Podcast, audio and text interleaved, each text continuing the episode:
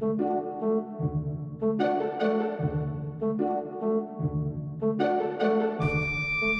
んにちは。道草をハムの道草です。このラジオは私たちにとって一番身近な植物である雑草を生活に取り入れて暮らしを豊かにする方法を模索していく番組です。はい。えーと、気がついたらもうすっかり8月に入ってしまいました。で前回の更新が7月8日でしたのでかなり久しぶりの更新になってしまいましたここのところ珍しくイベントが続いてまして、まあ、ちょっとバタバタしちゃってたんですよね。一つはオンライン上でのイベントだったんですけれども、テーマが植物と動物の名前についてということで、その中でも特にユニークな名前を持っている生き物に注目してお話をしてみようというイベントでで一緒に企画していただいた獣医さんでいらっしゃる前涼さんという方がいらっしゃるんですがまあ、前涼さんはその道のプロの方なので、まあ、非常にお話もお上手ですしでそもそもあのご本人自体がすごく、えーまあ、ひょうきんって言ったらちょっと 怒られちゃうかもしれないんですけど、まあ、とても面白い方ですのでなのでまあ内容そのものもそうですしあとは事前の打ち合わせから、まあ、スライドの見せ方一つとってもすごく参考になって私自身が大変勉強させていただいた回でした。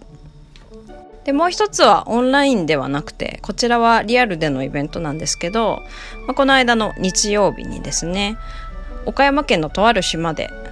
海辺の植物を観察しようということで「えー、渚の生存戦略2021年夏」というテーマで植物観察会を企画させていただきました海辺の植物については以前に「つるなと海浜植物」というタイトルでこのラジオでも少しお話しさせていただいてるんですが、まあ、海辺って一般的には多くの植物にとってかなり過酷な特殊な環境なんですよね。まあ、例えば、まあ、海水の塩分もそうですし、まあ、風が強かったり波が高いとか日差しが強いとか。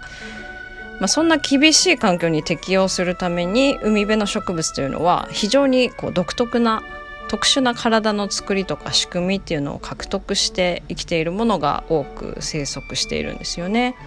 まあ、そういった海辺の植物の特徴をこうみんなで観察して回りながら、まあ、その中で私の得意分野としている食べられる植物についても一緒にご紹介していこうという感じで、まあ、植物自身の生存戦略と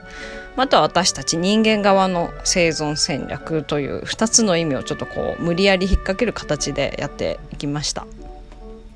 まこの日は朝早く集まってのイベントだったんですけれどももう幸いすぎるぐらい天気にも恵まれてしまってとてもとても暑い一日だったんですね。まあ、そんな中でも皆さんこう水筒を片手にすごく頑張ってくださってですごく楽しんでくださってまあ、なんとかこう体調不良者も出ることなく無事大成功に終わりましたという感じで。でこう中には 私がこうこれは食べられますよなんてことをお伝えするとその場ですぐつまみ食いしてこう味見し始めるような方とかもいらっしゃったりして。一人ではなかったですねそういう方。あので23人くらいはいたんじゃないかなと記憶してるんですけれどももうその場でその草の味をまあ、食べた感想をこうみんなに食レポしてくれたりとかして、まあ、正直海辺の植物以上に、まあ、今回の参加者さんは非常に個性的で面白い方が多かったです。で皆さん積極的に質問も投げてくださるし、まあ、そういった意味でかなり研究熱心な方が多くて私の方があの終始楽しませていただいた感じでしたね。でまあ今度はもう少し涼しい時期にまた開催できたらいいなと思いましたちょっとね暑すぎましたので、まあ、例えばあの浜昼顔の花が咲いてる5月くらいとかもうちょっと涼しい時期にまたやれたらいいかなと思いましたね。まあ、そんな感じで近況報告だったんですけれどもまあ、ここからやっと、えー、今日の本題に入りたいと思います。今日の一皿は梅雨草についてお話しさせていただきたいと思います梅雨草なんですけれども皆さんはどんな植物かご存知でしょうか、特徴としてはどちらかというとやや湿った場所によく生えていて、初夏から初秋にかけて非常にこう鮮やかな青い花を咲かせている植物ですね。でもこの花が咲いてる時間というのは実は結構一瞬で朝花が開いたと思ったら昼過ぎにはだいたいしぼんでしまっているんですよね。なので、まあ、そんな一瞬の開花時間を朝露の儚さにこうなぞらえてそれで露草というふうに名付けられたと言われています。また露草は英語でもデイフラワーと言ってやっぱりこれもその日のうちにしぼむ花という意味で名前が付けられていますので、まあ、海外でもこう共通の特徴をもとに名前を付けられているというのが一つ面白いポイントなんじゃないかなと思います。またこの他にもこの青い花の色素は色がつきやすいということで月草それが変化して露草というふうになったんじゃないかなという説もあります。で実際にこの露草の色素は大変水に溶けやすいという性質があるので、まあ、例えば皆さんの中にも小さい頃この露草の花を集めて色水を作って遊んだなんて方もいらっしゃるんじゃないかなと思うんですけれどもこの水に溶けやすいという性質を利用して作られたものがあるんですけれども皆さんはご存知でしょうか？はい、えー、それはですね青花紙という滋賀県草津市の特産品ですねまあ、これは露草の中でも青花といって正確には大帽子花という露草の中でも少し大型の花が咲く種類のものを使って作られているものですね。ちょっと突然青花紙と言われてもこうすぐにピンとくる方はそう多くはないんじゃないかなといったところなんですがまこれは手書き友禅といって友禅染めの中でも手書きで描かれるものがありましてその下絵を描く際に使われるものですねこの青花紙は青花の絞り汁をこう幾重にも染み込ませて作られているものでなので絵の具として使用する際には反対にこの紙を水に浸して色素を溶け出させて使っていくような感じになります。まあ、手書き友禅の下絵に使うということなので要は下書きですよね。なんでゆくゆくはこう跡が残ってしまっては困るものですので、まあ、その点この露草というか青花の色素は水に溶け出やすいので最後に水で洗い流せばきちんと消えてくれるということですね。ちなみにこの青花紙はあの浮世絵の方でも普通に絵の具として古くは使われていた歴史があるようなんですけれどもこちらは日が経つにつれて退色してしまう色が抜けていってしまうということで本愛が登場してきた1810年代以降はあまり使われなくなってしまったようです。なので逆に言うとそれまでは青色の色素として主にこの青花が浮世絵の世界でも活躍していたということですね。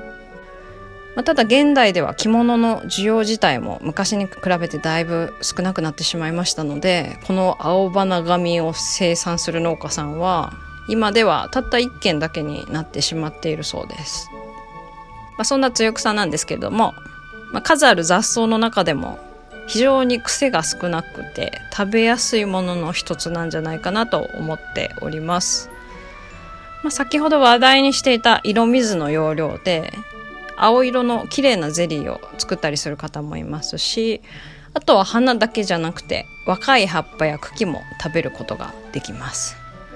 葉っぱの緑はあの熱を加えたり乾燥させても比較的綺麗に色を保ってくれるので、まあ、そういった意味でも非常にいろんなお料理に使うことができますね。そのまま湯がいて食べた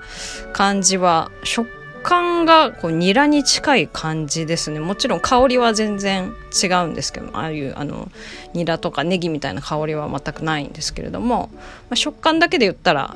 まあ、例えばの肝臓とかギボシとかあの辺の山菜とよく似ているような感じですね。つるっとシャキッとした歯触りで。後味がほんのり抹茶に似たような風味があります。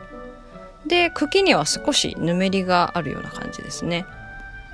露草は本当に癖がないのと緑色が綺麗なので私はポタージュとかホットケーキに混ぜて食べてみたりしました。結構使い方は簡単で、ま、さっと湯がいてこう水気をしっかり絞った後に、ま、適量の牛乳と一緒にフードプロセッサーの中に入れて攪拌するだけですね。でこれをホットケーキにするならあとは分量通りの卵とホットケーキミックスと混ぜ合わせたら準備完了って感じですしでポタージュの方を作るなら先ほどのそのつゆ草ミルクに、まあ、コンソメで味付けしたじゃがいもとか玉ねぎを使ったスープを一緒に合わせてで再びフードプロセッサーで混ぜたら出来上がりです。今暑いのでポタージュの方なんかはこう冷やして冷製スープにして食べても美味しいですね。本当両方ともこううぐいす色みたいな色になるので本当に見た目が綺麗ですし素晴らしいごちそうっていう感じであの大変おすすめです。まあ、今言った以外にもきっといろんなあの調理法っていうのが試しやすい雑草だと思いますのでまあ、皆さんもいろいろトライしてみていただけるといいかなと思っています。でちなみにこのお料理の様子なんかはあの私のインスタグラムの方でお写真を上げていますのでよかったらそちらもぜひ見てみてください。ユーザー名はアルファベットでワイルドフラワーで下ハイフン道草で出てくると思います。あとはこのポッドキャストの概要の方にもリンクを貼ってますのでよろしかったらそちらからもあの飛んでいただけます。はいそんな感じで今日もお聴きいただいてありがとうございました。ではまた。